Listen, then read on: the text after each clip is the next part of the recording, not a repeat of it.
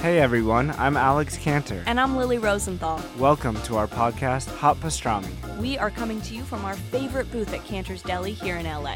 We're going to invite some of our friends to join us for a chat over some matzo ball soup and pastrami sandwiches. So join us for new episodes of Hot Pastrami every week on Apple Podcasts, Spotify, YouTube, or wherever you listen to podcasts. See you soon. Bye.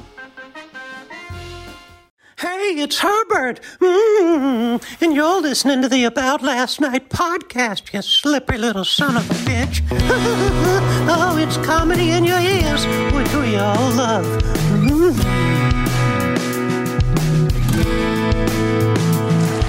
You're listening to the About Last Night Podcast with my boy, Adam Gray.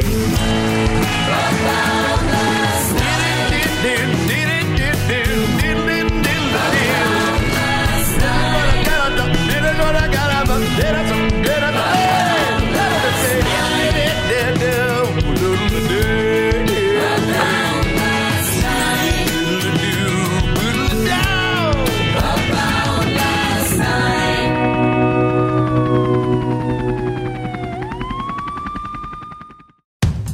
Welcome to King Squadro Hotel.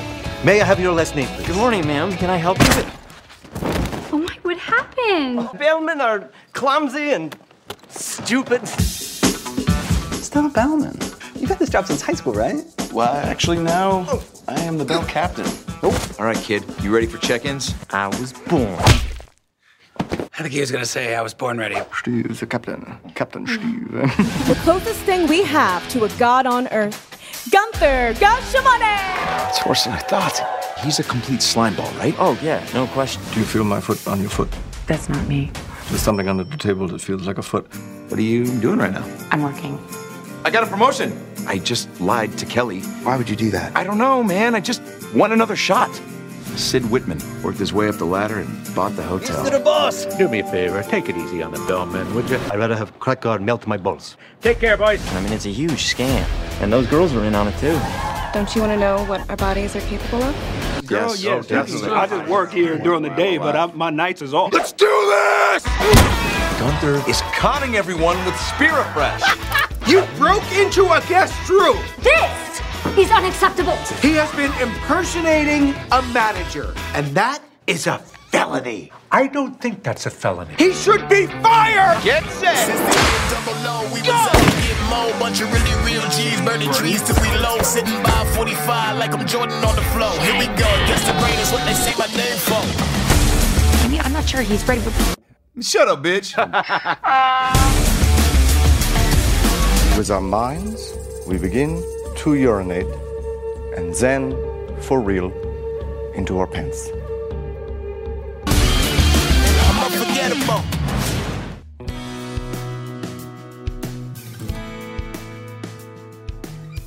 Hi, how are you? Good to see you. Good to see you. How are things? Oh, look at this. Looking at the actual backdrop of your house that I've only just gotten to see virtually through the gram. Yes, it's, well, technically my mother's house. However, we might... Robin. Yes, Robin's house. You made her a celebrity. Oh, she would push me in front of a bus tomorrow if it meant she got to do her meet and greets. So that's where we're at. Now, let me ask you this. Was your mom, because I feel like spunk is a good way to describe, you know, what she possesses. I feel like there's a lot of moms that, given the chance, and I'm going to speak for my mom, Puddin', a little Jew from Oklahoma. If she were given the opportunity that you've given your mom, and like, I mean, I think a lot of moms, I think a lot of people in general are like, and this is, you know, what you probably have seen your whole career, where they're like, you know, I'd say actually quite a few funny things. And if that camera, like, if they flipped it around on me, like, you might be out of a job.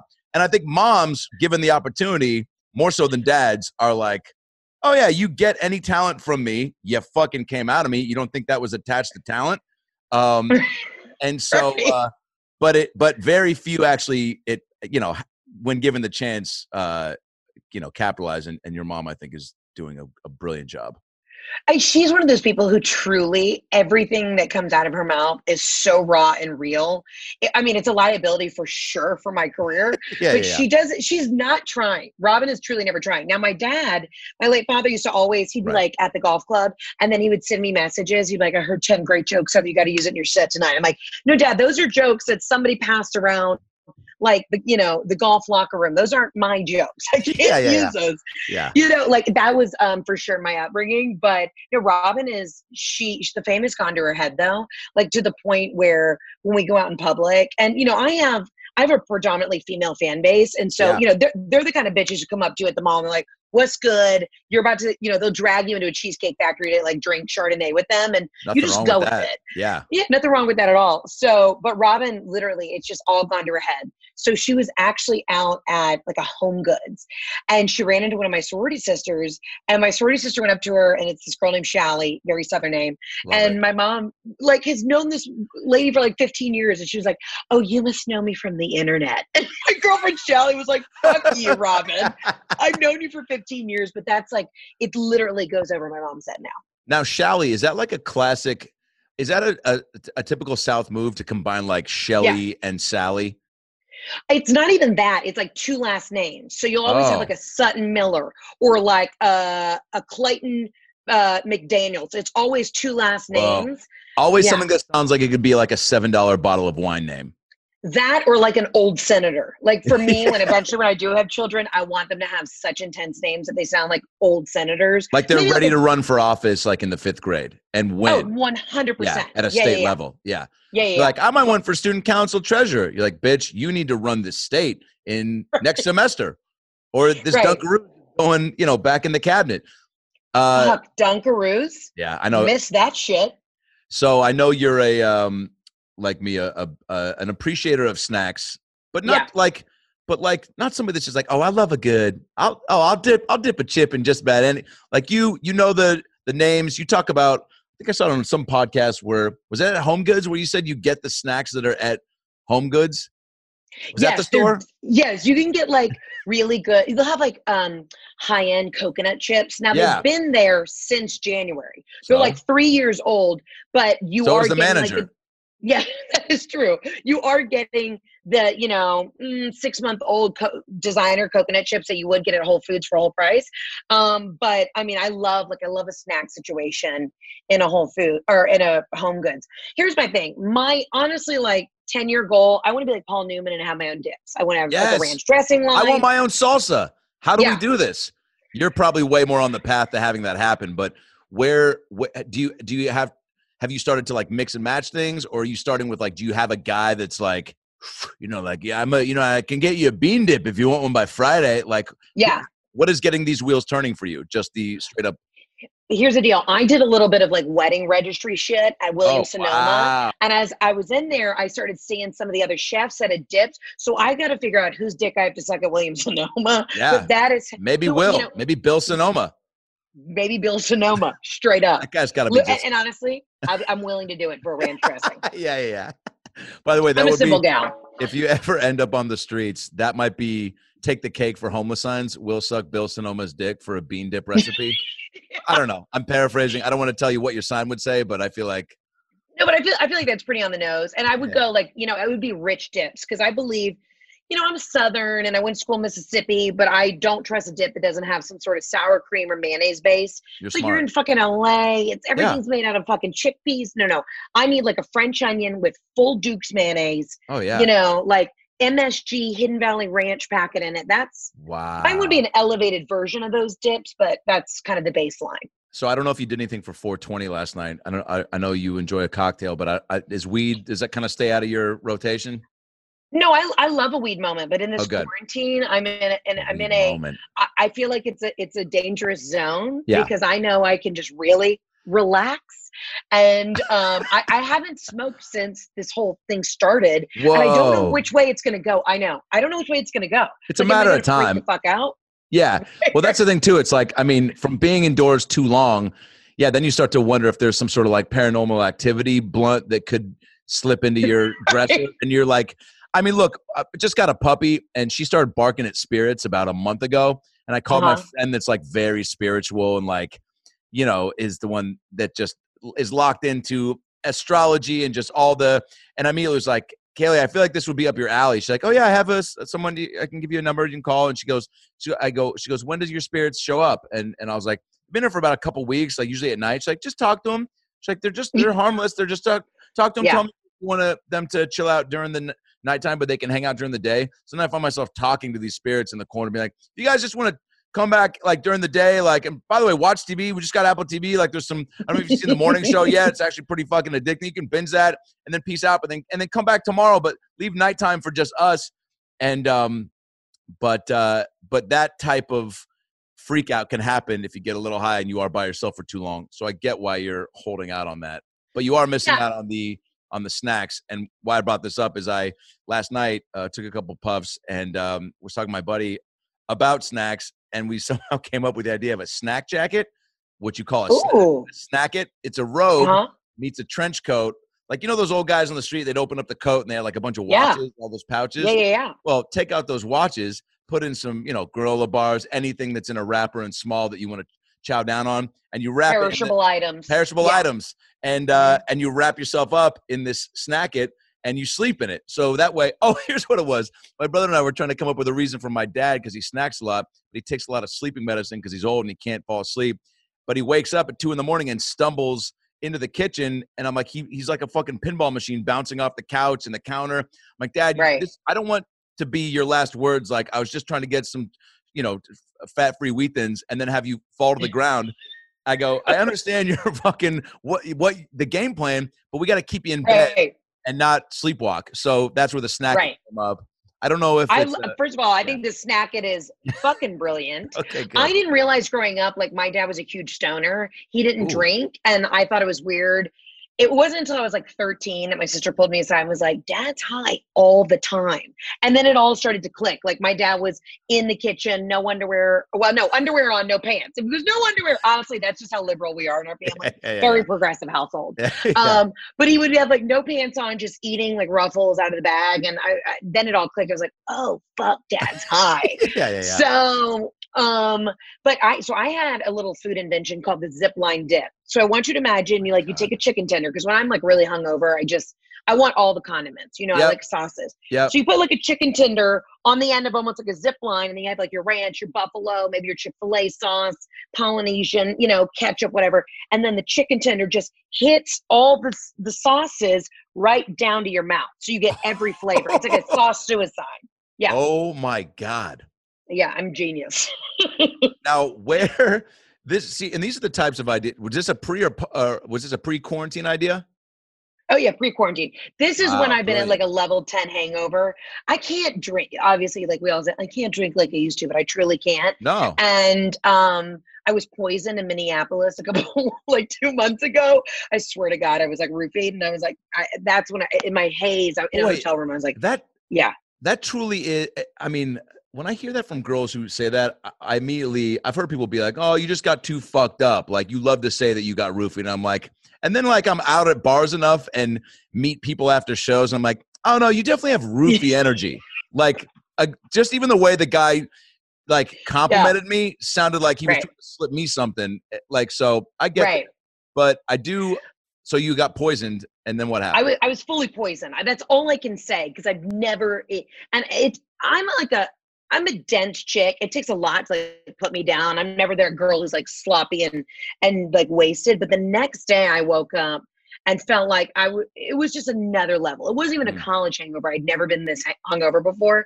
And here's the thing, in Minneapolis, the Midwest gets you. They're really nice. Everyone's super kind, take the shirt off their back, and then they root for you. So you gotta sleep with one eye open, you know, at the strip clubs in Minneapolis. Oh my God, dear diary. Yeah, wait, so I love that you are a true, like, let's feed the body what it needs in the hangover state, because I don't, when I've been hungover and people are like, oh, I just need something good today. I'm like, dude, just get that pizza, get that burger. Like, your body doesn't want that. This is, if you want to get on the road to recovery, you need to, you know, fucking park the ship in you know, Doritos Lake, not fucking kale, the kale sea. There's a better analogy for that. Well, but you know what I'm saying? No, I know exactly what you're saying. I used to do the thing because now it's like mind over matter. Like you feel too fucking guilty being hungover. I know. So I'll get up and I'll like make a smoothie and I'll like dry heave it down, you know, but I'm like, once that spirulina hits me, I'll be good. And then I'm in like an In-N-Out drive through like an hour later. And I, you know, I've noticed like the anxiety is so bad now. I mean, I'm only 33, but I still get that like there's shit I got to do today. Oh, yeah. You know, I feel like the clock is ticking. Well, so, I love that you said, have you always, your big tour that was crushing, and I'm sure will resume when we get out of this. Yeah. You've only been on that tour for how long? We started in like August, ended in December. And it was called the Farewell Tour. That's what I'm saying. Yeah, it was my first headlining tour, so I was like, oh, let's see how this goes. It could be the first and possibly the last. And then it just like took off, and it was insane, and I feel so grateful for it. So I was supposed to be touring right now, and then of course, like everybody else, you know, shit hit the fan, and now I guess we're gonna go out on the road in August. But I'm like, does anybody want to fucking go to shows? I don't know. I have no idea what the right call is. I think you're gonna get a mix of people that are willing to roll the dice and people that are.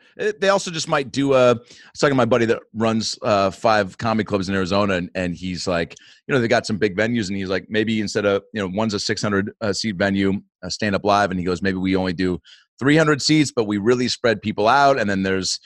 No, I mean, there's ways to do it, but then it's like maybe they charge more for the ticket because it's more of a select, you know, experience. But I don't know. I think I would love to think that that's because that's like what, 4 months away or less. I would like to think that things are somewhat curved by then. But then it's like I get on this positive track, and then literally all it takes is like today, where they're like, it's coming back in January, and then it's gonna kill everybody. Oh, you better not fucking be the age of 58 and love beef jerky, because that's who it's coming. You're fucked. Yeah.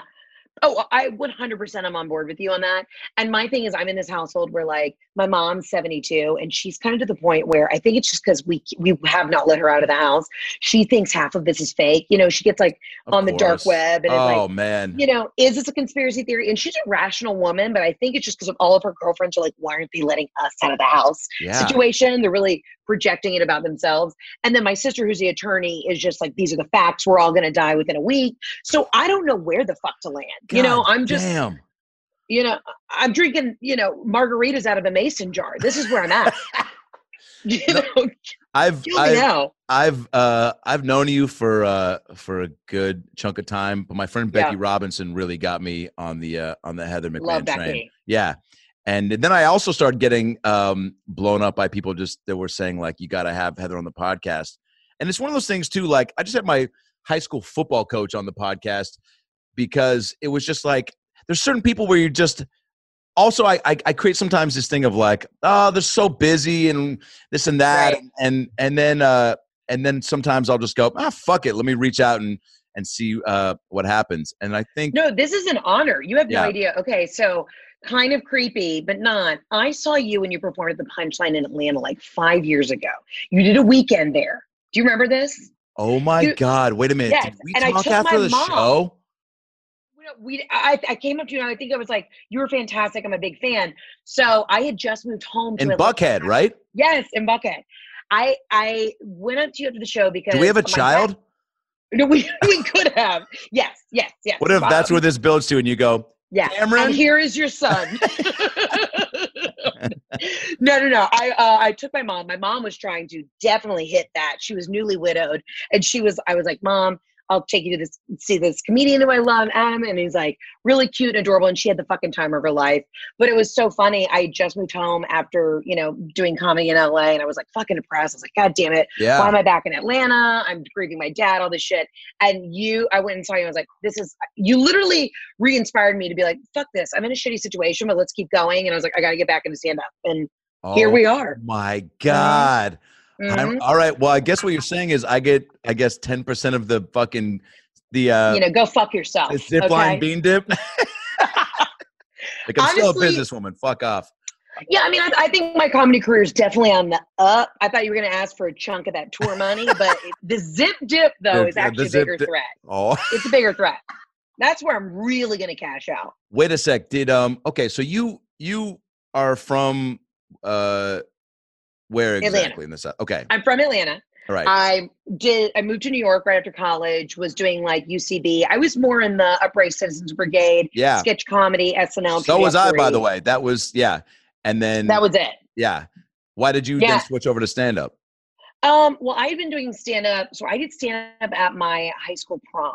I started doing stand-up like really when I was in high school. I basically like roasted the senior class. It's very weird. I went to this weird Christian school. And at that moment I was like, oh, this is my love. So right after high school, I got an internship with Jeff Foxworthy, and I was a writer's assistant on his show. That's amazing. Honestly, the nicest guy, literally nicest guy. I would expect nothing less. He seemed, I mean, he just seems like, I don't know, like he's probably doing this right now, like drinking margaritas and, chilling. Oh my God. How did you get that gig? I sent him my audition tape from my high school prom, and he was like, great, you want an internship? So I worked for him for a summer, went to school. Then I moved to New York, was doing comedy, UCB there. Wait, and then I made real quick, roasting at a Christian school. How edgy can the jokes be? Because if it was enough to get Foxworthy's attention, you know what I'm saying? I gotta be honest with you. Well, you're basically going like, if you go to a Christian school and you haven't had butt sex, you might be what was it that got him? Well, honestly, he probably didn't even have the jokes because I was roasting specific people, but it was pretty savage for what I was able to get away with.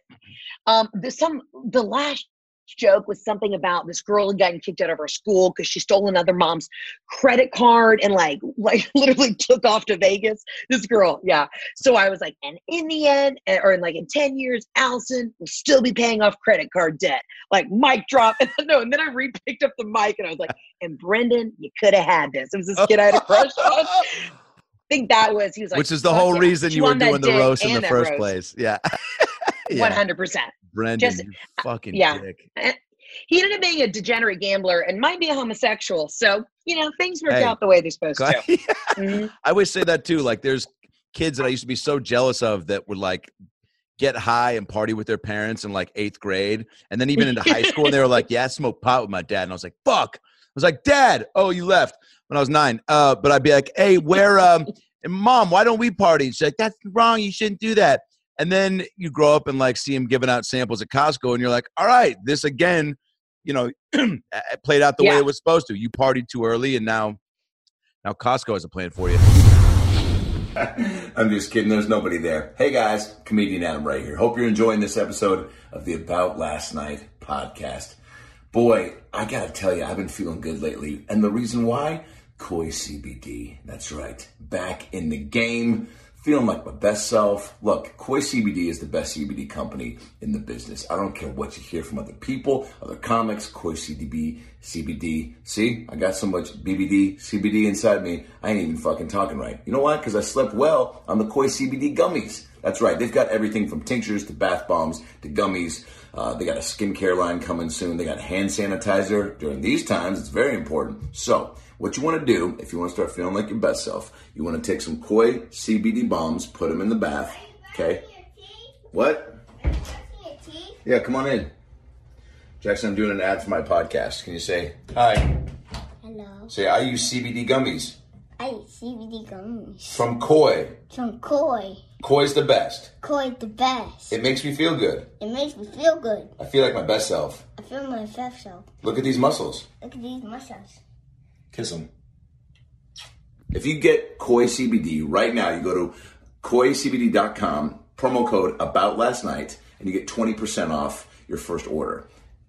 That's incredible. Bath bombs, tinctures, skincare, hand sanitizer, gummies. They've got everything. They're my favorite. It's who I use. So start using it for you too. I can't recommend these guys enough. They're homies and all this shit works. Jackson, say 20% off. 20% off. If you use the promo code About Last Night. If you use the promo code After Night. About Last Night. About Last Night. Show them those guns again. Kiss them. Enjoy the rest of the episode. Did Foxworthy give you any comedy advice that really stuck during that intern? He treated me so well. Yeah. And I mean, he was just like, go for it. And it's funny because you know, I know as kids, and it's just this weird world. And the job was so hard because, you know, you were dealing with all these like producers from LA, and I was just this young 18-year-old kid who wanted to be in the writer's room rewriting jokes and shit. No, he was just like, go for it. And then so I moved to New York, and I was in New York for 5 years doing that. And then I moved out to LA, and, you know, the grind in LA. And I kind of had this like life altering moment where I had to move home after my dad died very suddenly of cancer. And then I was like sitting in Atlanta, like, what the fuck am I going to do? I've had to give up my entire career in LA, and it was only supposed to be temporary. I was like, I'm going to come home for a couple months, but you know, you get in that real deep self-loathing like moment. Of course. And also like, that's a, I mean, you know, I don't know how much you've spoken about it, but your only child? No, you have sister. No, sister. Yeah. So, I mean, you said it unexpectedly. So there's no, first of all, death sucks. However you slice it, especially unexpectedly like that is even more daunting where there's no prep. And you probably had thought as far as I'm going to go home to be with my mom, right? To comfort her. That was probably your main thing. And just, and maybe you didn't even put a timetable on even a few months. I'm sure there was probably in the back of your head, like loose thoughts of like, until I feel comfy that she's comfy, that I can jump back in, but also jump back into where you feel like you can and actually feel like you want to be funny, right? Like, because I'm sure a part of that gets taken away for a beat, and you're like, well, where do I get the desire to want to make it? It all feels it feels trivial. You're like, okay, stand up. Like, y'all want to know the real shit. Like, you just become very raw. Yeah. But the interesting thing was, I started then Instagram stories had just become a thing, and I really had gotten known for like my character stuff for UCB. Yeah. And then once Instagram stories became a thing, I just started essentially doing stand-up in a different form. It was just very cathartic, and started openly talking about things on Instagram, and it just took off like wildfire. So it's like, it's, to me, the glass is like, I mean, I don't know. It just was all very full circle. I'm like, I didn't know I had to come home after my dad died to Atlanta for my career to like finally click, you know, it was weird. Well, I'm sure it's like, but you just said, like, here we are. Yeah. Like, do you remember, was there one video or story that you put up that either felt cathartic to do, where you felt like there was a, you know, a mentality shift with like, I'm going to really let my guard down?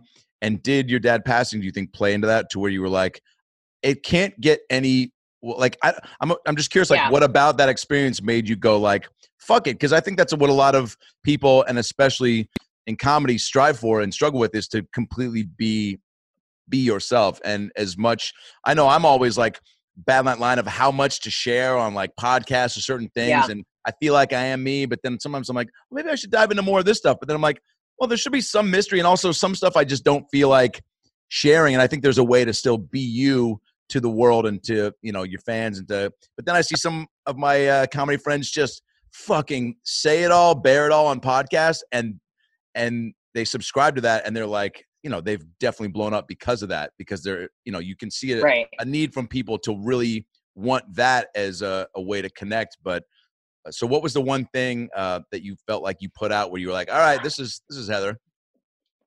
I don't know if it was necessarily one thing, but it's so interesting. I think when you live in like New York and LA, your perspective, your point of view is so, it can get a little jaded sometimes, right? Yep. I mean, we all know this. And it was like, once I removed myself from that situation, I literally was like 30 living at home with my mother, having this oh fuck moment that so many people related to. It just gave me a different like point of view and perspective, and I was just able to talk in like a totally new tone, but I just had real shit to say. And I think it just made the comedy that much richer, you know? It's like, well, this is the God's honest fucking truth, I can't change it. And so many people related to it, and now everything else, they're just like, we're along for the ride, she's fucking nuts, let's go. And you said you've kind of dialed in on a mostly female demo that I, you know, watched so many different, you know, Today Show, so many news, radio, podcast outlets of people that love to like sum you up and the following that you've cultivated. How would you describe the people that have latched on to your comedy and your brand? You know, it's cool. I mean, it is predominantly women, and I think what I get told, at least at the meet and greets, it's funny. It's really all demographics, but it's a lot of women, like young girls, like young college girls are bringing their moms and their grandmothers like to the shows, which I'm like, hey, the more the merrier. But I think I'm able to say what a lot of women are feeling right now, but say it in sort of a non-cunty way. Like, there's still like an element of cunt, but I'm able to say what they're feeling. But doesn't everybody have an element of cunt? Yes, yes. Like we all. Like, if you've got a cunt, you're a cunt, you know? Plain and simple. By the way, the element of cunt sounds like it could be your memoir that is just like kind of touching on the idea that like it's okay because we all have a little bit of, you know, cuntiness in us that just, you know, some of us. Write that down. You're trying to take 10 more percent? Fuck you. Yeah. Yeah, it's, I don't know. It's been wild. These shows have been crazy. You know, and when you had your little cult following or whatever, when you're doing these improv shows and sketch, and I was doing more of that. You did, so yeah. People are really shocked. Yeah, and so I think people are now like, oh shit, when they see it translate from like Instagram and into the live shows, they're like, oh shit, all right, we're in it. Your characters, so, I mean, it's been cool. Your characters are so good and so just grounded too, like, which is why like you're a perfect example of like someone that would crush on SNL, where it's your characters are larger than life, but have, you know, like what Will Ferrell I think is so good at, where it's like you still feel like it's a real person and not so cartoony and hyped up. You know, sometimes you can see when someone's clearly like, oh yeah, it's a real jokey thing, but I can't actually get invested because it's more fun if I can be like, oh, is Brenda Carlisle like a real person? You know what I'm saying? 100%. Yeah, Brenda Carlisle is like loosely based off a hodgepodge of a bunch of my sorority sisters' moms. When I went to the University of Mississippi and I like joined this Delta Gamma, it was founded at Ole Miss, you know, and I'm standing there on the lawn at bid day and all these women show up decked head to toe in Chanel. And they're all like smoking Virginia Slims. They've got more money on than they know what to do with. And I was like, where the fuck am I? Like, it was just, you know, and there's a thing in the South where people just say whatever the hell they want. You know, you instead it's like, they would say, instead of gossiping, you have a prayer request. You know, it's like, well, we need to pray, you know, for Tina McCain because she had a boob job last week and hope she's healing okay. So let's put that in our prayer request. You know, it's that. It's like that backhanded kind of bullshit, like go fuck yourself. But there's like there's a through line in all of my characters are just like highly overly confident. Yeah. And I think that's truly me coming out. Even as a kid, I was just like, all right, fuck it. Let's go for it. They hate it. They hate it. Like, I just don't care anymore. So you were fearless. You were fearless as a kid. But, yeah. Yeah, a little bit. I mean, here's the thing. My sister's like Mensa smart. And my parents, when they got my SAT scores back, they were like, okay, well, didn't really crack 1,000. So at that point, they were like, go with God, do comedy. Yeah. I don't know how, like, I don't know how I got into college. Oh, wait, I went to the University of Mississippi. They let me in because I could read. I don't fucking know. You do good characters, though. Fuck it. What is it, Jeremy? Oh, yeah. Jeremy is literally making me piss myself. I followed your comedy forever, but I'm fucking dying. Also, it's like a pop-in braces retainer. Oh, yeah. Yeah. I mean, so, yeah. Okay. So I did this little, you know, yeah, like characters I've just always, it's been... And that's what I wanted to ask you too. Like, do you enjoy being you more online and being yourself? And if you were to like build a show around you, would you want to play yourself or do characters? Because I always thought, you know, and from what you hear and what people tell you, like find that show for you. And I've tried to do that. And then I shot this full pilot where I did 3 different characters in prosthetics, playing the 3 people in the show. And one of them was this kid, Jeremy. And so I had a teeth mold thing made with the braces. And so that I just kept so good. To fuck around with, but what do you prefer? Like, it's a different, it's interesting. Right? I was so all in with the characters, and then I was basically doing these essentially SNL auditions every other weekend. You're doing Just for Laughs. You're doing these showcases. By the 10th showcase in a week, you just want to like blow your brains out. You're like, I can't. I'm done. TSA starts to look at you weird because I just travel around like a suitcase full of fucking wigs. You know, they're like, you have a weird sex fetish. I'm like, no, I'm a comedian. I'm like, okay, go fuck yourself.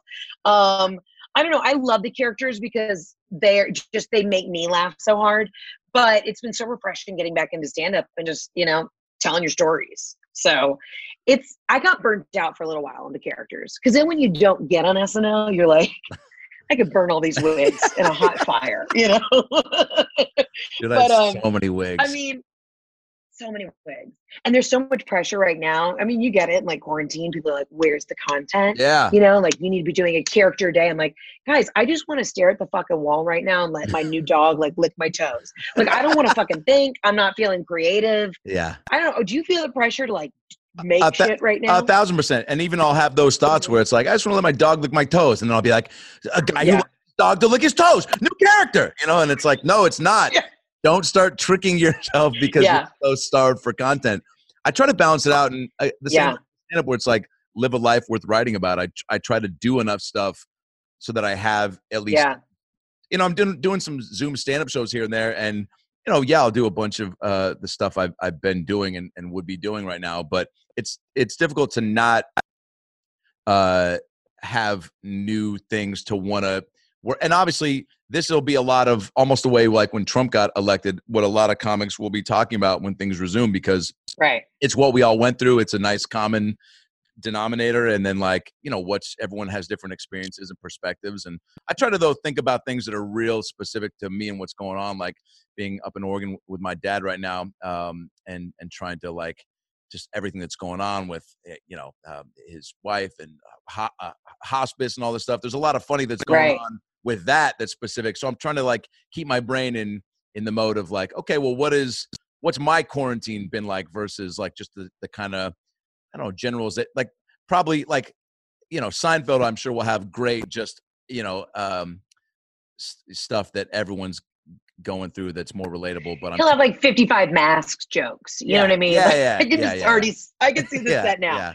Well, listen, I am so sorry that you're going through that with, you know, your family. But I'll tell you, like on my current tour right now, my last 30 minutes is just talking about my dad dying in the hospital and how fucking dark and twisted and funny it was. And I found, I'm like, that's the funniest shit ever. So I'm sure in hospice care, as traumatizing as it is now, absorb as much as you can, because you'll look back in a fucking month, 2 months, and you're like, what the fuck was going on? Yeah. Is it in-home hospice care, or are you having to go to hospice?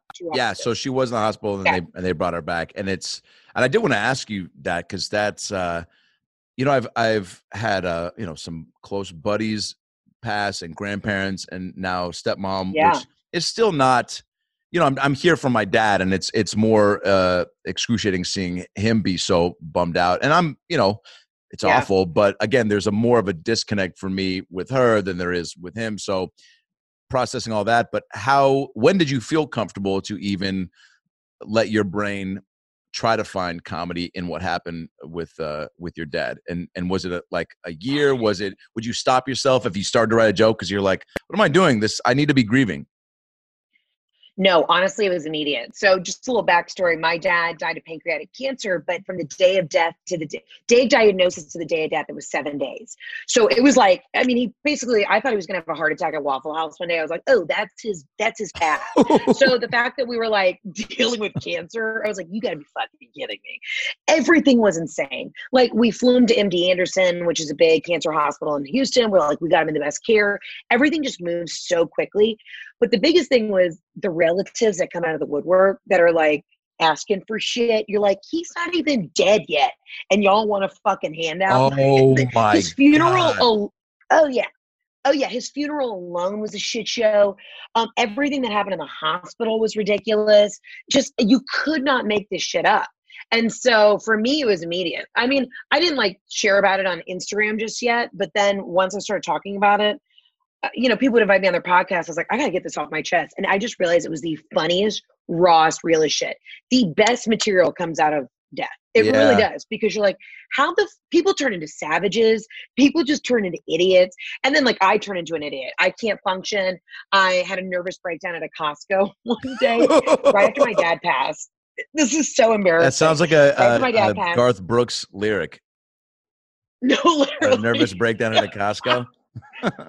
Oh my God. I went to get the worst place to have a breakdown. It's so public. It's so public. And you know, I know that I'm on. Yeah. I know I'm on like a sheet somewhere that's like, this big bitch comes for too many samples, purchases nothing. Like, I know I'm that chick. I went to go check out, you know, you have your membership card. Well, I just picked like the Rolodex of cards out of my mom's drawer, and I didn't realize I had my dad's Costco card. And they were like, oh, I'm so sorry. We can't, can you call your dad? Because we need to get him to verify it because he needs to renew his membership. My middle name is Kyle, for Heather Kyle, which is my dad's name, Kyle McMahon. And I was like, I can't fucking call him because he's motherfucking dead, you goddamn bitch, Brenda. And this poor woman's like crying at Costco. I'm crying. I'm like, everybody can go fuck themselves, not just run out of the store. Of course, this is a Costco where everybody, you know, in the neighborhood knows you. Three people that I knew from the club witnessed this. I'm like, oh my God. Run into a friend in the parking lot because she sees me hysterically crying. She's like, are you good? You know that you're going to be banned from this Costco. The woman ends up following me out who worked at Costco to apologize. I was apologizing. I'm just like, I can never go to Costco again. This woman had no idea that he was dead, you know? And I just took it out on her because in that moment, I was like, how fucking dare you ask me to call my dead father? You know, I'm going to burn this place down. You know what? Let me call him. Let me call him. Will that make you happy? Here we go. Here we go. Yeah. Oh, hello, Dad. Just kidding. He's fucking dead. Oh, my God. That is. I do love being at my mom's house, though, because she still has that landline. And we do get the telemarketer callers. My favorite fucking thing every day is, you know, they're like, it's Kyle McMahon there. I'm like, if you've seen him, let me know. We've been waiting for 5 goddamn years. Oh, and they just get so uncomfortable. It like fills me with joy now. I love it. I love a dead dad joke. Yeah. The good thing is he's not coming back. So therefore I can always use that. Like, I don't care if I'm 102, I'll be like, I don't know if you know this, but my dad died. So I'm going to need you to ease up on me. Like, I'll use it to get free shit for the rest of my life. He would want it. You know? I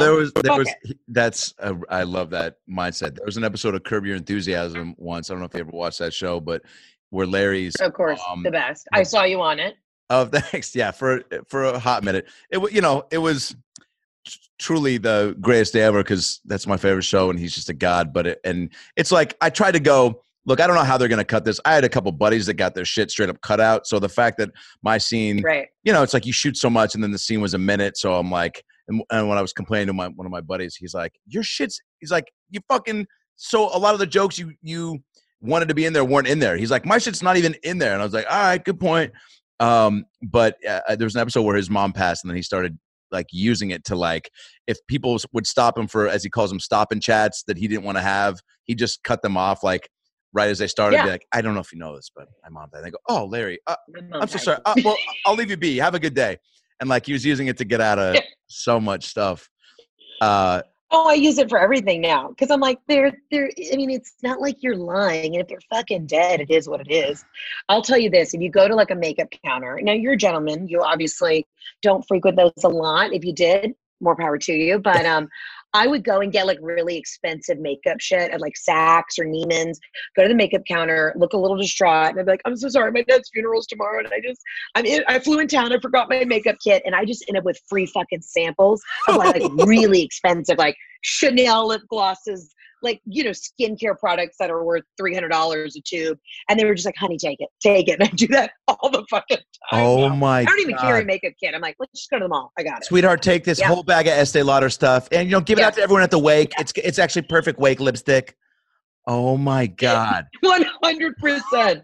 Yeah. I do not feel guilty. I'm like, oh, he's fucking dead. So I want to ask you about your audition process for Curb, if you don't mind talking about it. Please, my girlfriend Megan Ferguson was on this season. Who was she? Plays a girl who chokes, who gets sexually harassed. Oh my God. Brilliant. Yeah. Oh, brilliant. Man, what a great arc. She was in like 3 or 4 episodes. I know. I was just like, I need to know everything. Did you shit your pants in the parking lot? Because to me, Curb is, I peaked. I'm in it. I'm done. I know. I can die now. It's one of those shows that I think we all have them. You know, The Office is probably another one where if you're falling asleep, you don't want anything to think about. I've seen every episode 50 times. I can quote shit. It's just like, I know when the fight's about to build. So if there's a part that I'm falling asleep and it's going to be on, I'm going to watch that one part and then go to bed. I mean, know it forwards and backwards. So, and Jeff Garland's become a good buddy of mine. So, you know, he allowed me to geek out a little bit and just getting to know him and ask him certain things and you know, it wasn't inappropriate. And Allison Jones, who cast it, you know, was the one who put me in the heat and, a couple other things. And so I would always bug her. Is it coming back? Blah, blah, blah. When it does, I'll audition for something that's a line and the guy walks out, or even if I could just be on set, like was grilling her for that type of an experience. So auditioning you know, it's, again, they give you a little sheet that has a couple bullet points of Uber driver. At one point, Larry's going to ask you what his rating is, and you tell him he's 1 star. And that's pretty much it. And I walk in, and Jeff Shaver's in there, and Larry Charles, and Allison, and Garland, and a few writers, and Larry's in there. And I was, like, nervous, but also, you know, you just feel like some things you just go, you know what, everything led me to this point, and I'm ready. Take a deep breath, like, trust your shit. And I know the show so well, so I know, because they're like, don't try to be funny. So I'm like, cool, but I also, you need to be funny. So you need to recognize when I was like, I'm not going to try to out of the gate come with funny lines. I'm going to try to plant a seed for Larry to build an argument, because that's selfishly just what I wanted. I wanted to be able to, like, hear a curb style fight just so I could have that outer body experience. Yeah. And then I can have jokes in that, because then it'll be a real fight. Now it's just whatever. But so he sat behind me, like, in the car, and just hearing him talk and me talk back and forth to him, like, no joke, like, definitely little outer body, because I'm like, I feel like I'm listening to an episode right now. So that's what was. And then I had to take myself out of that so I could actually respond to what he was saying. And I made him break a couple times, and then we did it again. And then I came back, and they had me do the other Uber driver for that episode that had, like, an Eastern European accent. The other guy had a better accent, so it went to him. But I walked out, called my mom, and I was like, you know, the audition, like, that was so amazing. If I don't get it, whatever. And then, like, a minute later, I'm like, fuck that. If I don't get this, I'm quitting the business. And so it's like, you know, and then it was cool. But I just tried to, you know, soak it all up. And again, like, not knowing how much would end up in there, but he was so gracious, and he's so meticulous with everything that's being said. And we did, like, maybe 8 takes on the day of us in the car. And he wanted to make sure we didn't do anything the same. But if I said something, he was like, maybe say something like that again, so we can go down a different path. But, you know, and, like, after the first 4 takes on the shoot day, I wasn't making them break the way I did in the audition. So now I'm getting in my head being like, fuck. And then we were about to do one last take, and they were like, all right. And I was like, oh, Larry, are we starting from the spot? Or are we just going to pick up from the middle? And then they just said action. And then it just started, and it kind of took me out of my head, and it ended up being the longest take we did. And every take was averaging about, like, 3 to 5 minutes. This one been about, like, you know, 9, 10. And we had a lot of good lines, and I was just dialed in. And then after that one, he just you know, got out and gave me a bump and was like, fucking, that was it. And so then I'm like, all right, cool. Now I feel like there's stuff to pull from, because up until that point I was like, they're not going to use any of this. Like, this is terrible. But also, again, trying to unless you're like, oh, go ahead. I feel like JB Smoove on that show is the only one who's like, really, like, he's got the fucking lines, and then everybody else is just playing the scene as honestly and as they can. That's the challenge too. You're just trying to be like straight man, but also like you want I just wanted to fight with him, you know, like I wanted for him, like he was, like, we had a bunch of stuff too, where at one point he's like, I'm like, he's like, I says I'm 1 star. I'm like, hey, you got 1 star. And he's like, I don't feel like a 1 star. And I was like, says you're 1 star. I was like, and I gotta be honest, man, when you came in, you had 1 star energy to you. He's like, what do you mean 1 star? I was like, you look at a guy that's gonna maybe bust out some drugs or pulling some strangers, have me pull over, you know, bring someone in. There's gonna be some sucking and fucking. Like, you look at, he's like, there's no sucking and fucking with me. I'm like, you seem like a sucking fuck guy, dude. And it just became this whole. And in my head, I'm like, oh, please God, let them keep this, because it was like hearing him be like, I don't suck and fuck. And I'm like, dude, you seem like, I don't know in what order, but you fucking suck, or vice versa, dude. He's like that. I'm like, and that's how you get 1 star. I'm like, it's a gamble that I'm even picking you up, you know? But yeah, but how much? God, I would just love just an improvised audition. Oh, if I have to go in for another fucking pilot read, I'm at this point, I was like, I tested for 2 things this last season. I was like, literally, it's always for like 40-year-old moms who are tired. They have 3 kids and they're trying to like get their groove back. And then I would go in and I'm like, I'm 33. I have no children. I don't know if I just look really fucking tired. But I probably would just call my agents and be like, this is insane. Like, what are we doing here? I just can't. They're doing another season of Curb. Do you know, Allison, have you ever read putting it out there? No, I've never read for Allison. Oh, you know what I'll do? I email with her on the reg. I'll just straight up, you send me something that you got. I'll just forward it on. And she's man, you would crush. You're my boy. I'm I would love. Well, and I'm marrying the Italian version of Larry David. Like my fiance, Jeff, is literally Larry David. Everything's just like, oh my God, he's so, it's just everything's exaggerated. You know, Jones on Third in LA. Yeah, I love it. The restaurant. Yeah, I love it. We were there and I got a side of Rancher's Club sandwich and he was like, what do you mean this is $3.50 extra? And I'm like, Jeff, we have money. He's like, wait, it's the principle. Then, is he, then yes. Wait, he's like, is he Joe Pantoliano meets Fran Drescher? 100%. Yeah. Knew exactly that's where you're going to go with it. Yeah, yeah. And so Joan, who's like the only celebrity I've ever geeked out about who owns Jones on Third, comes around and I'm like, shut the fuck up, Jeff. It's goddamn Joan. Like, do not embarrass me in front of the woman who makes the greatest Chinese chicken salad on the planet. It is. And of course, Jeff's like, this is the best ranch dressing I've ever had. After he's drank it, I'm just like, everything. It's just, I'm like, this is fucking Italian Larry David. I can't. Grumpy old man. Like, we got this new puppy and he's just yelling at the dog.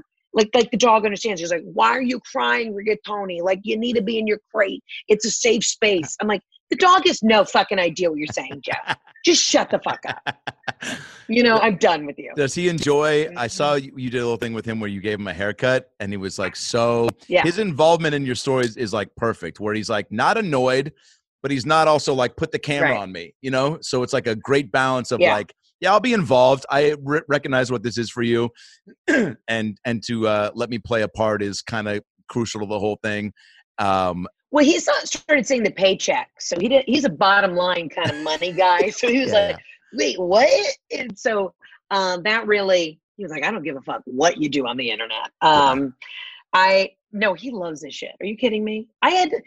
The thing is too, like everybody who tunes in, they know my mom, they know my sister, they know Jeff. It's kind of like a family ordeal, right? And like you were asking earlier. Yeah. And everyone's just like, okay, like you were saying earlier, how much do you share? Well, at this point I share everything. But no, Jeff loves it. He gets recognized. We live in New York. He gets recognized on the street and he's just like he just oozes douchiness because he just is obsessed with it. He pretends like he doesn't like, you know, the attention. And then when I put the light on him, he finds his light a little too quickly. He loves this shit. Don't let him play you. Yeah.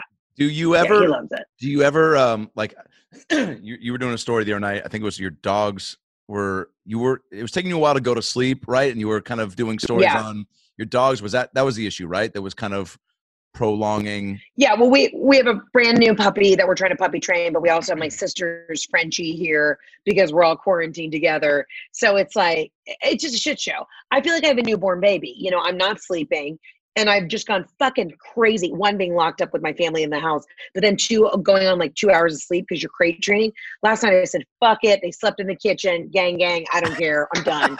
And I slept.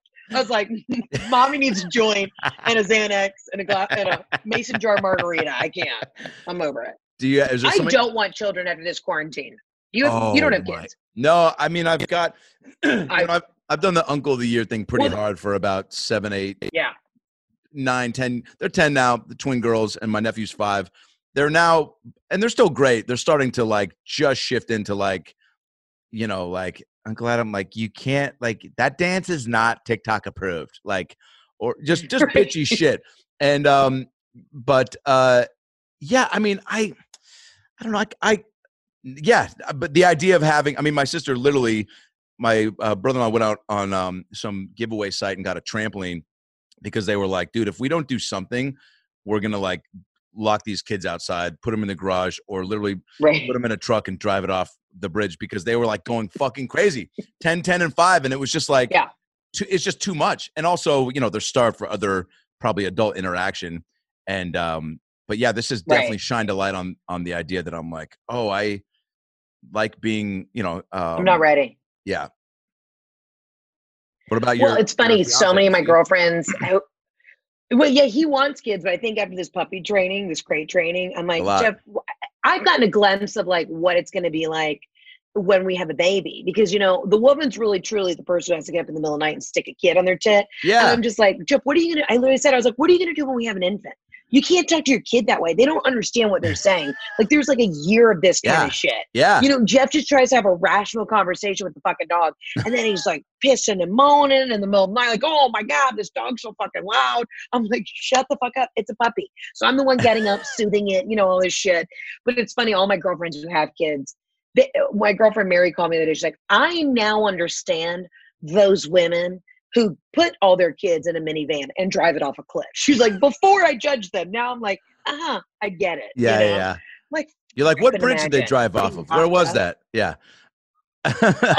Right. I know there is. 100%. It must be a dude thing too, because my dad, you know, he's got two little dogs, and one of them is blind and pretty deaf. She'll just constantly walk around bumping into shit, and then just turn and bark at a corner. And my dad will be like, Mindy, lay down. Mindy, lay down. And I'm like, Dad, I love you, but you're wasting words. Like, you're screaming at a blind, deaf dog that is 17. I think they actually thought, and he thought it was 14. And my brother found some papers. Like, Dad, I think Mindy's 17. He's like, oh, what? I'm like, dude, so even more reason to not try to give her any direction at this point in life. She's on her, right. She's doing her bucket list shit. She's like, look, I've always wanted to bump into a chair. You know, I wanted to doing it. I wanted to take a shit and walk through it a couple of times. Like, I'm doing what I'm supposed to be doing at 17. And they do that as puppies too. Oh yeah. There's so much shit trampling. It's unbelievable. I'm like trying to praise the dog. Oh good. And then he just runs right through it. And it's like 3 a.m. I'm in the backyard, you know, with all the spotlights on, just like, I'm going to lose my shit. But then they're cute. I don't fucking know. I know. Maybe I'll be a horrible mother. I don't know. I know. I think you'd crush it, actually. You'd be like the fun mom. But then, like, also you've got a good amount of, like, sternness to you, I think, when you want to, that even if you feel like you're putting on the fake anger, the fanger, that your kid will go, oh, shit. She's usually always fun, and now she's serious. So at least that's what I try to apply with the uncle stuff. Now when I actually try to have to be bad cop, I've developed so much good rapport. And, you know, it's like sometimes I'm like, you guys remember when I bought you Barbies from 7-Eleven? Shut the fuck up. You know what I'm saying? Like, I've done it all, you know? I just have this feeling that I'm going to be a boy mom. I just don't know why. Like, God woke me up in the middle of the night because I hate sports. Sports, oh, really? It's a lot. I don't get it. And I'm Southern, so I should love it, but I'm like, whatever. I just know that I'm going to have like a hockey team full of boys. And the tables will have turned because I've talked shit about sports for so long. Oh, yeah. And then I'm just like, I'm going to be like the tournament's coming up this weekend. Yeah. So, but I'm going to be like in a fur coat with like a long cigarette, getting wasted at the games, you know, cracking skulls with the other moms afterwards. Oh my God. But I'm just like, this is going to be it. And then I'll have one gay son who will be an actor, of course. And then we'll be presenting at the Tony Awards together one day. And right before we walk out, he'll push me down a flight of stairs, you know, and that's. My gay son will eventually kill me because there can only be one star in the family, you know? I'm like, do kids hate their parents if they're comedians? Oh, yeah. Oh, yeah. Oh, for sure. Yeah. Go ahead. No, there's no way what? I was just going to say, there's no way that, like, my kids will ever be, like, bragging about their mom. Like, she does stand-up. They're going to be like, this is fucking sad. I don't know. Get a hobby, you know? Yeah, I don't know. But, again, it's like – once they get old enough to recognize that, like, the cool life they have is from that, I think they'll probably. Yeah. I hear Sandler talk about a lot that his kids they're just now at a spot where they're like wanting to watch all his movies and stuff like that and like them.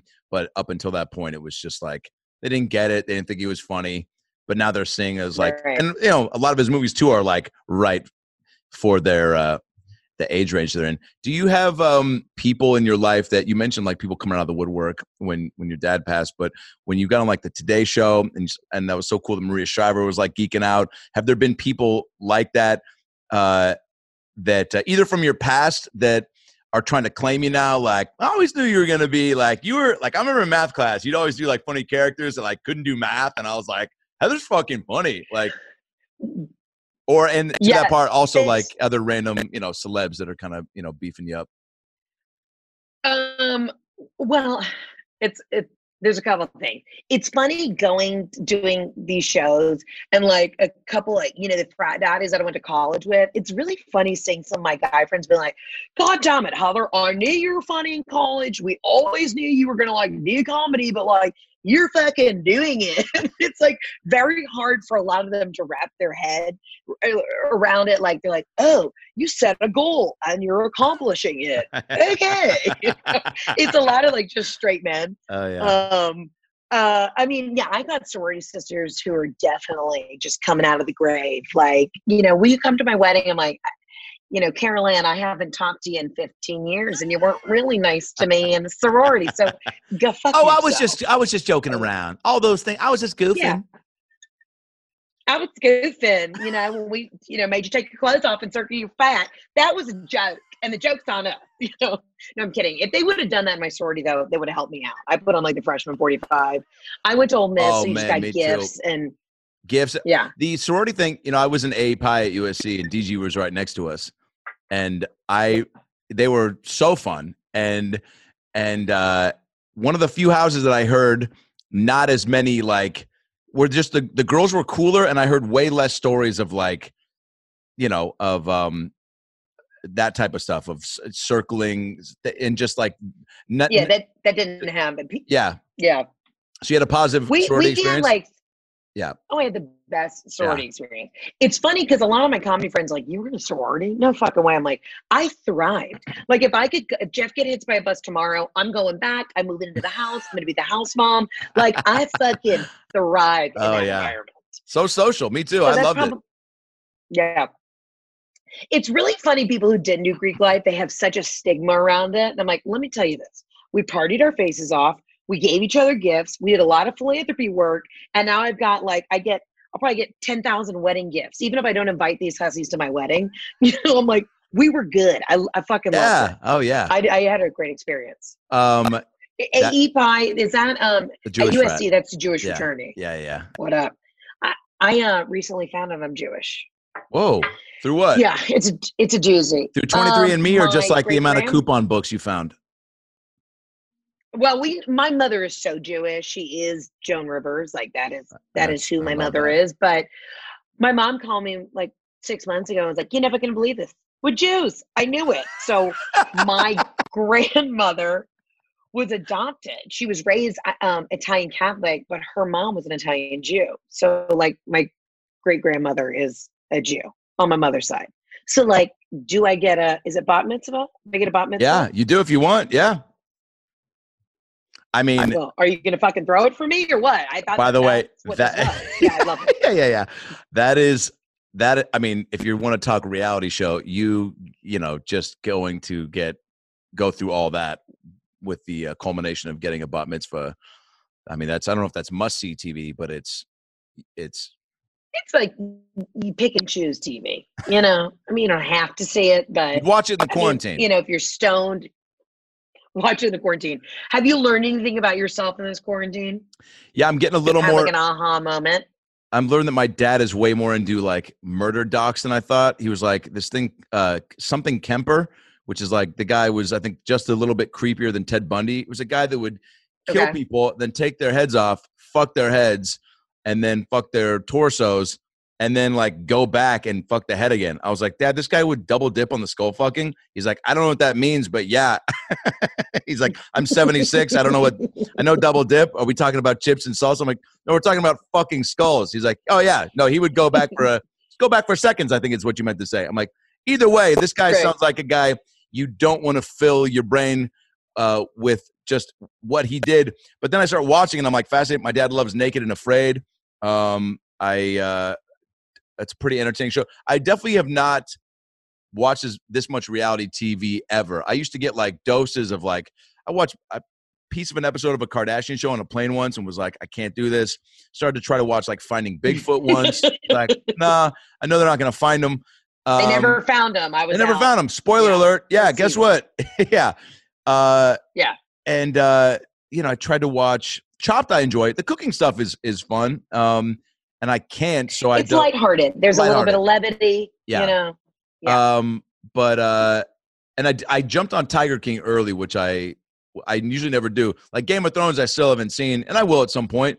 And I'm going to, by the way, when I watch it, like just be filling up all my social media with like, can you guys believe, just to see the rage that I met with. People being like, that already happened, man. You can't No, nobody wants to talk about that. But yeah, Tiger King, I didn't want to miss. I had too many friends that were like, can you please just watch this so we can have something to talk about because it's phenomenal.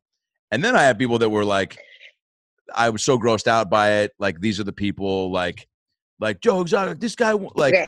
Anybody who was grossed out by it. Fuck off. They might be an animal activist. Like, yeah. It is the best.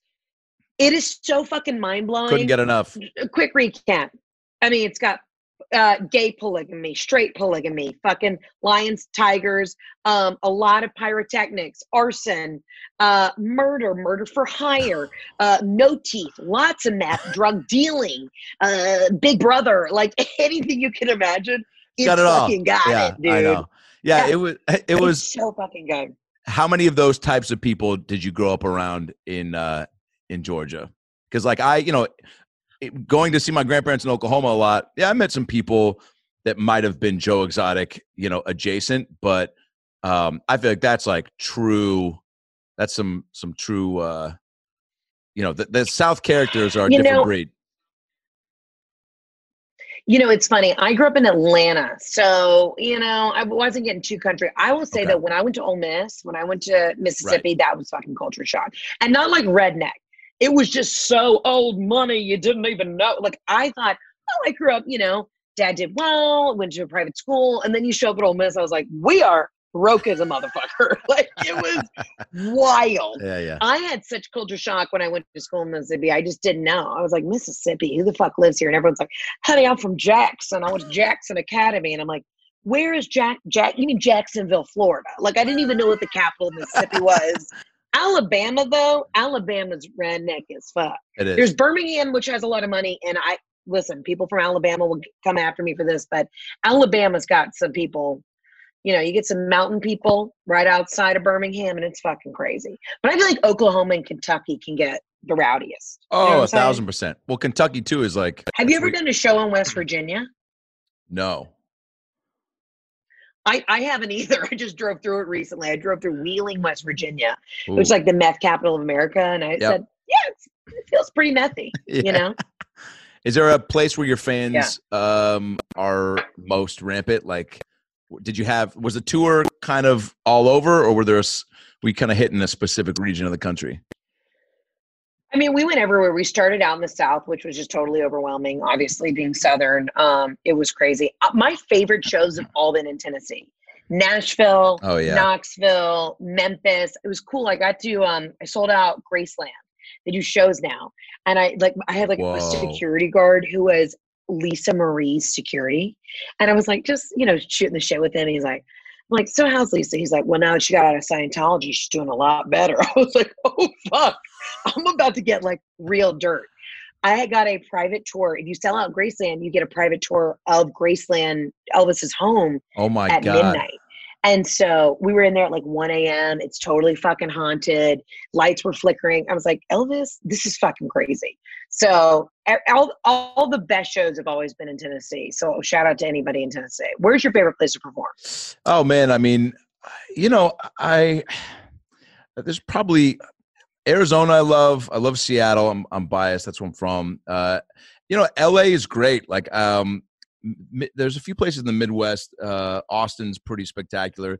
Dallas has did the Majestic Theater there once, and that was pretty electric. Boston's pretty great. Iowa. I'm excited to do Boston. Yeah. Oh yeah, we're gonna do the Wilbur up there. Actually, doing a new one that everyone's doing, the Chevalier Theater, I think, or is that in Chicago? Chicago also. Everyone's like, do the Wilbur, but now. Yeah, I'm excited to do. I haven't done Chicago or Boston yet, but we're doing some new theater in Boston that apparently is the jam. But I'm like, the Wilbur to me is like iconic. I'm doing the Majestic in Dallas. I'm excited. Wow, that's like iconic. I mean, it's kind of a flawless. It's old. It's the sound is incredible. Now, how does a live show go for you? Is it because you have Absolutely Not as your podcast, right? Yeah. So I don't have an opener. It's just me. It's like a 90-minute show right now. I open up with some video elements and my characters because I can't take all the characters on the road. Then I open up with Brenda Carlisle, one of my characters, and then I go straight into stand-up. And then it's about 75 minutes of stand up. Wow. So, and then I used to do crowd participation. Like I try to bring in some elements of the podcast. Yeah. Do absolutely nots in the audience. And these women are so fucked up. I was like, you know what? We're just going to leave the microphone up here. It like me. It got aggressive. Oh, because they probably feel like so comfy. They're just fight. Like, oh yeah. They want to bear it all with you. Like the security guard did, right? Yeah. Yeah, they think they're just hanging out. It's like a kiki on a Saturday night with a fuck ton of White Claws. I actually had to start doing PSAs saying like, hey guys, I'm actually concerned about everyone's safety. Like, just so you know, I know I'm your best friend on the internet, but you are coming to a professional show from a professional performer. Like one woman in Tampa just shit her pants, disappeared, left her jeans in the bathroom. We had to like hold the show because they're like, we don't know who's fucking like designer jeans these are. Like literally the security guard, Tony, was like, I have no fucking idea, but we got a ghost pooper. Like somebody pooped and then ran and we're like, we don't know who the fuck it is. But the line for the bathrooms around the block because we gotta like clean up the shit. I'm like, I was like, ladies, if we're shitting ourselves before the show, we need to reel it back in. Time to take a look in the mirror at the end of the night and again in the morning. By the way, it's good that's only a one-time thing because if that became like, I wonder how many times your fans have to shit their pants and ghost the show to where you're like, oh, what do I need to change my show? Because like, what am I doing that's making them not think about bowel movements and where you might have to do them? I had to take a real hard look inside because I'm, you know, I drink and have a good time, but I'm not a heavy drinker. Like that's not, I was like, fuck, am I giving out the persona that I'm just a raging alcoholic and like my life is spiraling? I mean, it got crazy. And then I just realized, you know, a lot of these women are just, they're having to navigate the new comedy space. Oh, yeah. I don't fucking know. Also, the show and your show. Oh, go ahead. Well, I was saying your show. No, go ahead. You're, you know, you're so personable and have such a way to make people immediately feel comfy. Like they can, again, making someone feel comfy, like they can not only say that stuff to you, but then as they're watching, they're, you know, like, oh, I can kind of be a little bit wilder tonight because you know, she, I feel comfortable and she's not going to judge and she'll kind of, if something happens, she'll spin it into a joke. And, you know, I forget this too, that a lot of times when I try to give benefit of the doubt, you know, and not kick out immediately. And I like doing a lot of crowd work and to try to make the moment, work with the moment to try to spin it into something for everybody. But I forget sometimes that, you know, a couple or a group of gals, whoever it is, they do get so fucked up. It's like, oh, that is, and I try to say this before I and give them a chance to kind of shut up. They're like, well, this is your guys' is like you one night this month to go out. So you're going for it, blah, blah, blah. And then try to like get a little dialogue and make some, you know, get some sort of a moment for everybody. And then kind of also let them know like, all right, but now it's, we got to like move on from this. And then sometimes they take the hint and cue and sometimes they don't. And I had one group in Sacramento once. I ended up buying, it was my first time at this club, and I just bought shots for, it was a Thursday night show. There's only about 120 people there, so I bought everybody a shot because this table was so loud and obnoxious. I kept trying to give them chances, and then finally one girl in the group just goes, they finally quieted down, and then I went back and was like, ladies, you just got to, like, tonight's not about you. We've done this 3 or 4 times, this dance, and one of them just goes, and I go, what's your name, by the way? You seem like the ringleader. She goes, Nanya. And I go, none your what? She goes, none your fucking business. And all the girls started laughing. And I go, you know what? Get the fuck out of here. And then I kicked them all out and bought everybody in the room shots because I needed like an immediate way to like get the room back, even though everyone was on my side. Right. Because they saw that I was kind of giving them chances. And there was this old man in a Dr. Pepper shirt, right? And I kind of had some fun banter with him. It's probably, you know, mid 60s, early 70s. And I go, sorry guys, that those girls, they were just being, and the guy goes, cunts. And I go, I didn't want to say it, but that was just what the doctor ordered. I go, tequila for everybody. And like my buddy who works there was like, dude, we still talk about that night because it was so just crazy. But it was like, I had so much, you know, I wanted to do right by the club. And I was like, in my head, I was like, if like I don't handle this, I'm not going to get let back because it kind of gotten out of control. So it's probably smart that you don't involve the crowd that much. And I'm sure they do, though, at this point, scream out catchphrases, ask for characters. Oh, yeah. How do you deal with that? It's been interesting because, listen, we've all, when we started in this business, dealt with, you know, hecklers or whatever, but it's like really positive reinforcement heckling. Good. You know, they just want to yell out things that they know about you. So I'll be in the middle, though, of setting up a joke and they'll just yell like, you know, my sister's dog's name, like Bronson. And I'm like, Yes, is the name of my sister's dog. Now shut the fuck up, Mackenzie. I'm setting up a joke. Mackenzie. You know, yeah, it's always like a Madison or Mackenzie. Oh, and God. And I started then just making my character Brenda at the top of the show being like, don't yell out goddamn things you know about her, the size of her titties, you know what I mean, where she's from. She knows that y'all know this. Because I forget that I do, between the podcast and Instagram, I do get so much out. But it only backfired on me once. My last show, it was like the weekend before Christmas. I was playing in San Diego. It was an amazing show. And I'm setting up these like dead dad jokes. And I'm just like, hey guys, I hope you don't mind, you know, if I start telling some stories about my dad. Literally before I can even get the words out, this lady yells, he died of cancer.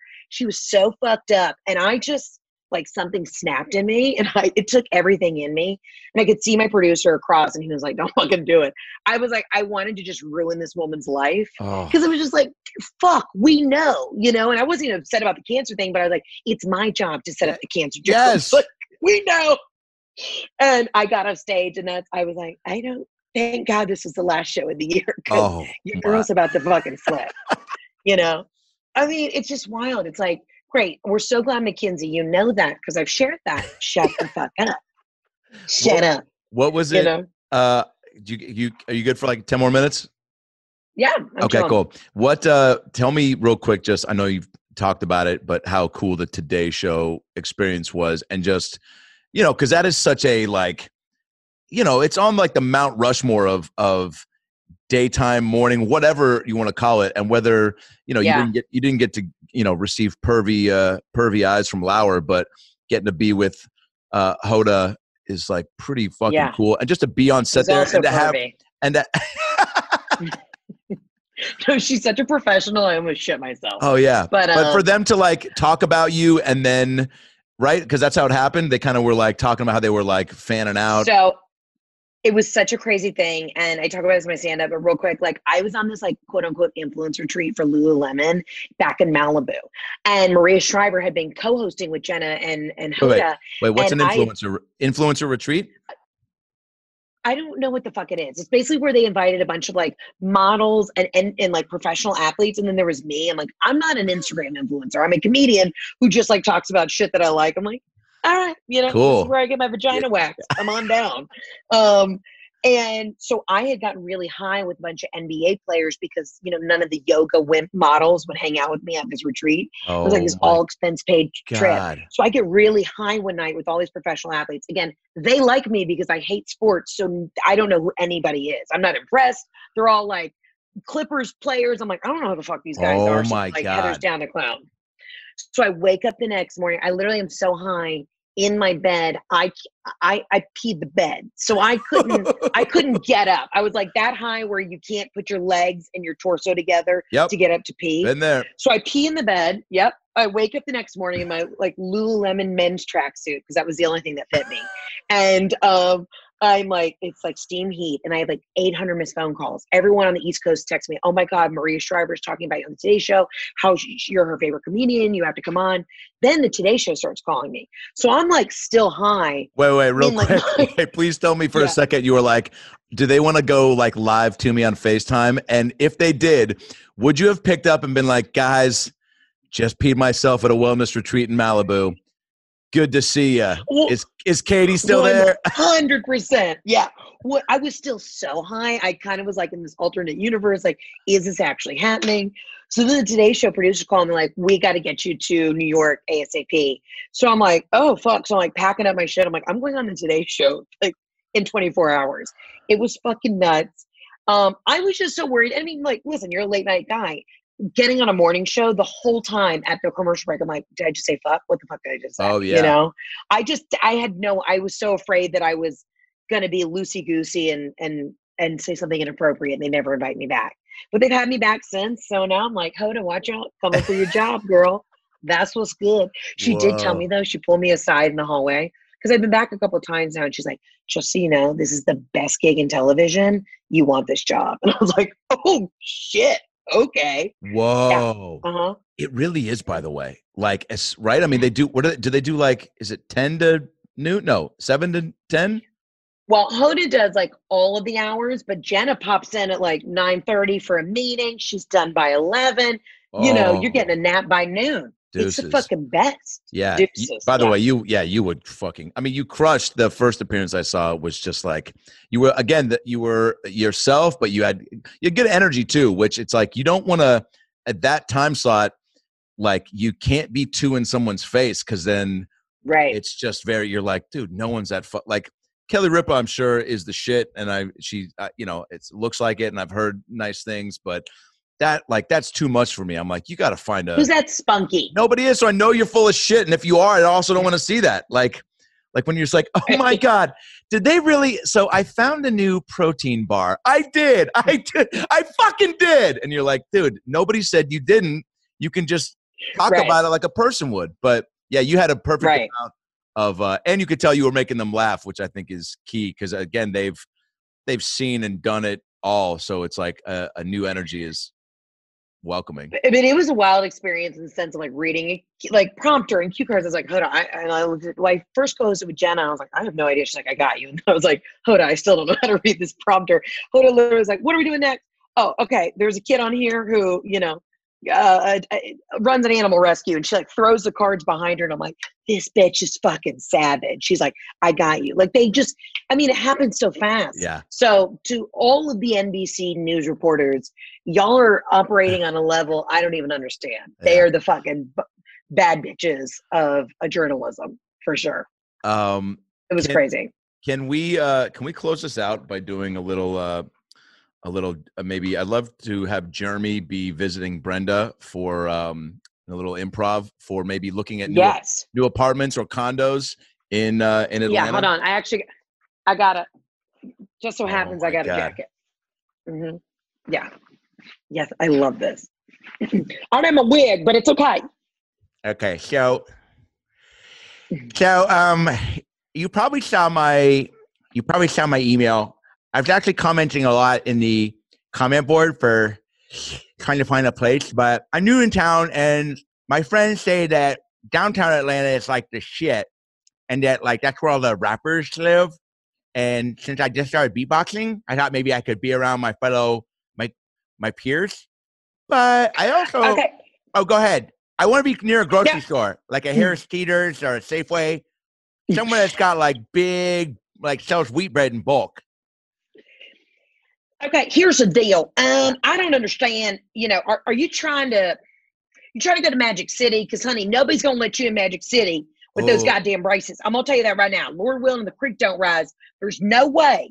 Can you afford a table? That's the only reason you want to be downtown, sugar tits. I'll tell you what.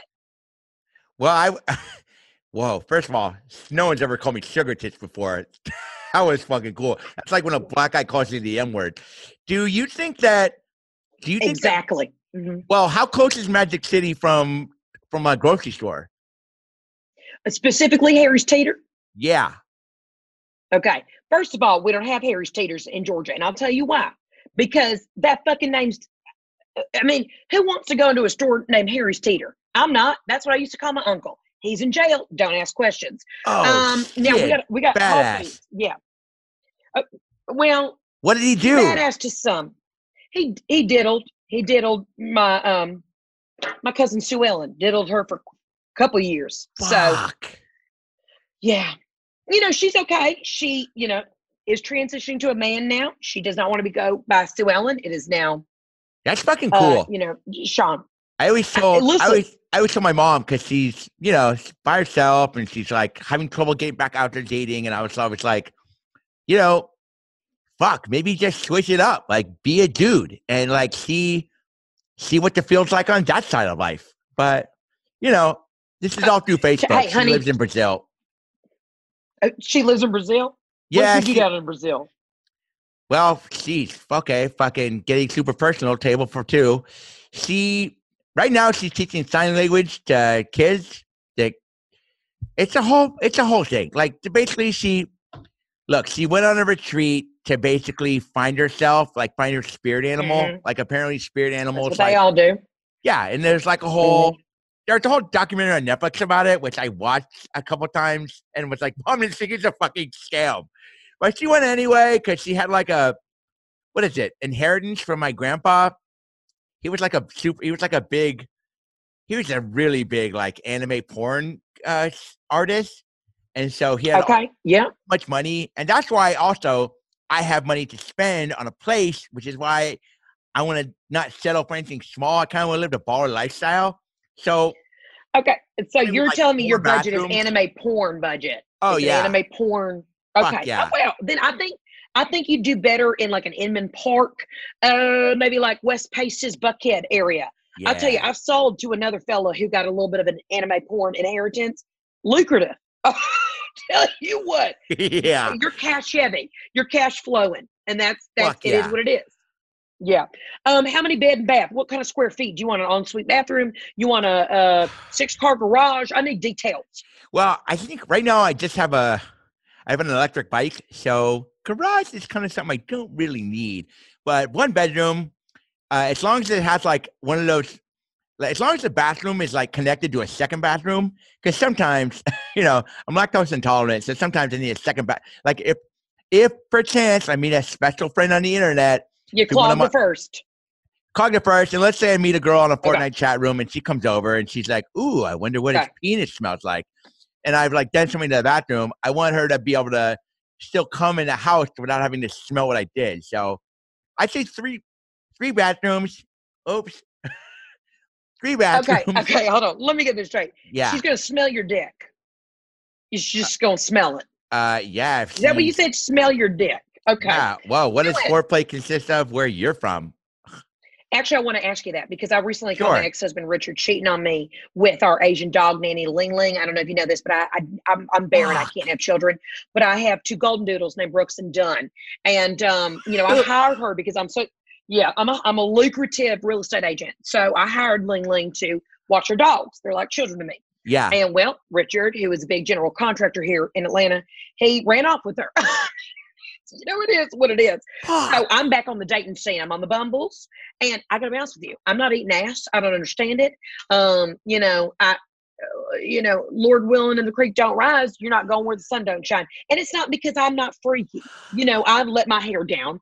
But I don't, like you, it's touch and go with the gluten. And I don't need somebody getting in my under region with, you know, the tip of their tongue. And then trying to come back at me, look at my lips. I just don't understand why you go from the booty back to the mouth. Can you break that down? And you got girls smelling your dick. So, sure. Well, you know, more power to you. Well, first of all, I completely agree with what you're saying about eating ass. Like that's like the TikTok generation. Like, ooh, let's do a fun dance. Let's like eat each other, like butt chugging, Tide Pods, butt eating. Yeah. Like dick smelling happened like way before that. Like that's actually, if you do your research, like that's like a 1987 move. But so it's also like what kind of person you're into. Like for me, you know, we could go to dinner. I could tell you where I'm from. I could tell you my favorite color. You know, do I know where Waldo is? Mm-hmm. No. Do I own one of the books though? Just because I want to seem like a reader? Yes. But some girls don't want to kiss on the first date, and they like want like. Look. Oh, I'm all in. I'm deep throat. I'm hand job. Personally, call me old fashioned. I'm just a hand job. Yeah, I usually show up with coconut. I do volunteering at the local hospital. I go into essentially where people are about to pass. I show up with a fanny pack full of coconut oil. I do 2 dips and 2 tugs. So, you know, I basically am trying to get people, read them their last rites and give them their last Randy, if you will. That's fucking sweet. So don't say I never volunteered. Mm-hmm. Thank you. It's called Hospital Hand Jobs, and we're taking it nationwide. I'm trying to get more volunteers. If you have some free time, you know, there are plenty of gay men who would need a little, you know, rub and tug right before they die. If you're, you know, I could sell you a home and you could join my charity if you're down. Hospital Hand Jobs. If that's how it needs to happen, I am fucking in. As long as great. Yeah, I mean, as long as I can go to Magic City and see Big Mama squirts a couple of beer cans with her boobs, because I've read about that. Okay, that's Claremont Lounge. That's Claremont Lounge, the Magic City. Yeah, Magic City's more where they let Drake in. You got to have a table. It's expensive, but it's a good time. I'll tell you this right now. I have a recurring table, if you will, at Magic City. So, honey, when you got old money, you know, old money, new money. Hell, it's all money to me, but I got old money. Got an old money table down there. Who said that? I'll also tell you the Claremont Lounge. Somebody famous said that. Yeah. Old money, new money. That's money to me. That's like a old money, new money. It's money to me. Kevin Hart. That guy's fucking cool. I would, that guy. He's actually my crush. That's who I want. I want a small African-American man. My next date is that's the way I'm going. Yeah. You know I want a big Asian woman, like a 300-pound Asian, like she looks like she could sumo, but she's like, hey bitch, I just do massage. Right. Well, I mean, hell, everybody needs a good masseuse. And I'll tell you what, I don't know about you, but I go to Spa Sadel. I do the Massage Envy. I hold a lot of Massage Envy my traps. Massage Envy, yeah. Go ahead. Do you ever get happy endings there? Do you get happy endings? Because I've not been offered one. And to be honest with you, time's up, me too. Put me in, coach. You know what I mean? I'm waiting on somebody to step in and harass my grundle. What I found is that don't ask for it at the front desk. So don't walk in and say, they go, hey, do you want a man or a woman? And you go, I'm not getting jerked off by a dude. That's when they go, wait, what? We don't do that. And then you go, not with that attitude. So I haven't been back in a minute.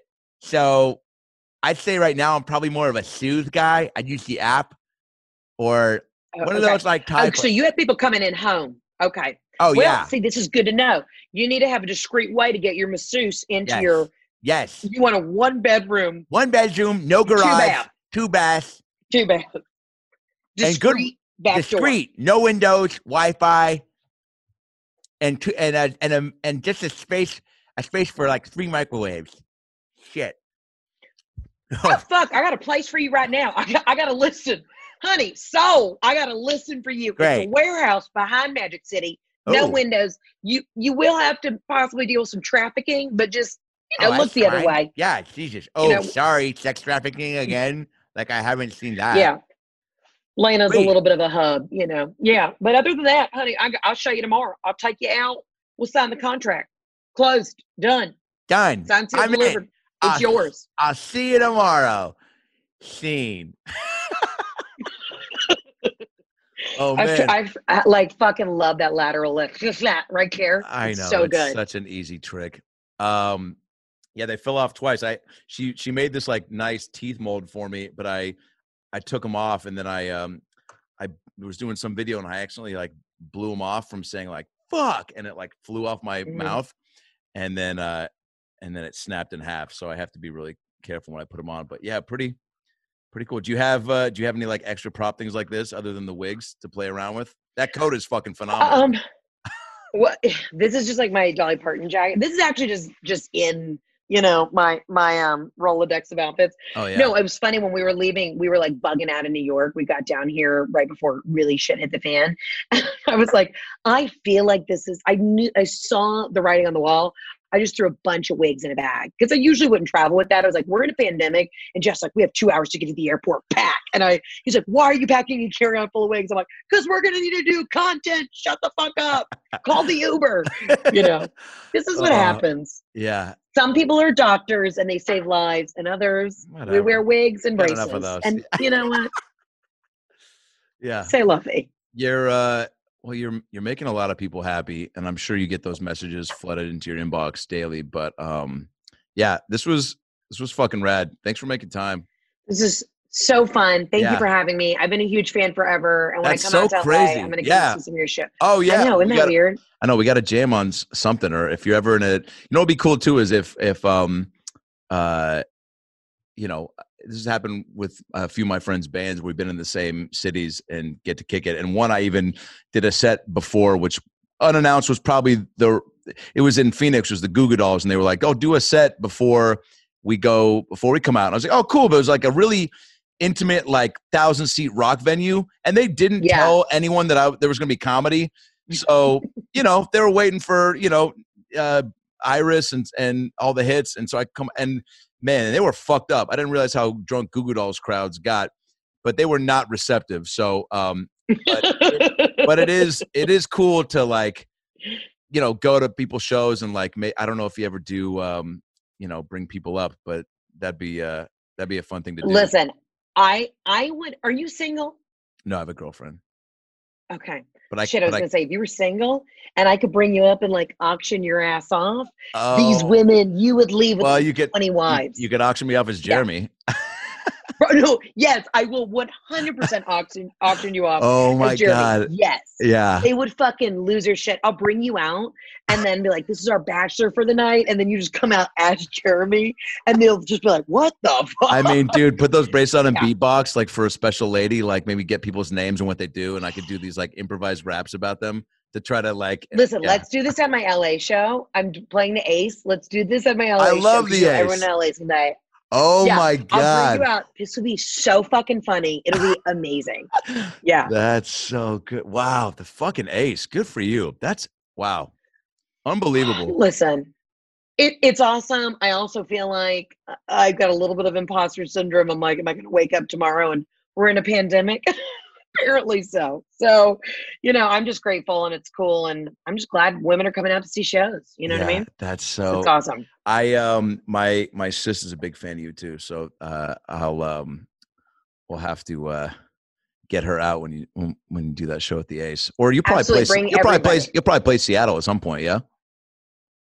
Yeah. I just played Seattle and one of the best shows ever. Oh, yeah? Oh, good. Crowd. Oh, good. Pacific Northwest is like rowdy and a good time. It was so much fun. They turn up, yeah. Played the Neptune. Oh, yeah. The used to be a movie theater. I went and saw Blair Witch there in 2001, and then they turned it into a show venue. Yeah, it's killer. That's awesome. Wow. Fully haunted, 100%. Yeah. How can you tell? How can you not tell? The dressing rooms in all these theaters are just up in the attic. You're like winded by the time you get up there. You feel like a ghost touching your breast. I'm like, I think I just went to third base with the fucking ghost. Is it cheating? I don't fucking know. And you're like, all right, I'm into it. As long as I have a great show. Finger me. I don't care. Like, I just want to have a good show. Oh my God. So it's been, yeah, it's been crazy, but I love it. But listen, definitely come to the show in LA. It'll be so much fun. We push it to the fall, and then when I'm back out, obviously I want to come see you perform because you've been one of my favorite comics for a long time. Oh, you're so sweet. Well, this was a treat. Thanks for making time, and enjoy your margarita. And good luck. Had a Robin for me. I will. I got to make another margarita. Yeah. All right, Heather. I'll see you soon. Bye. Thank you. Bye.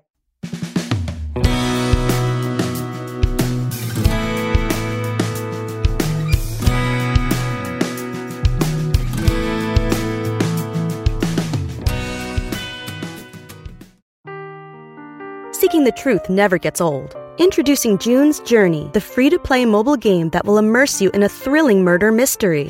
Join June Parker as she uncovers hidden objects and clues to solve her sister's death in a beautifully illustrated world set in the roaring 20s. With new chapters added every week, the excitement never ends.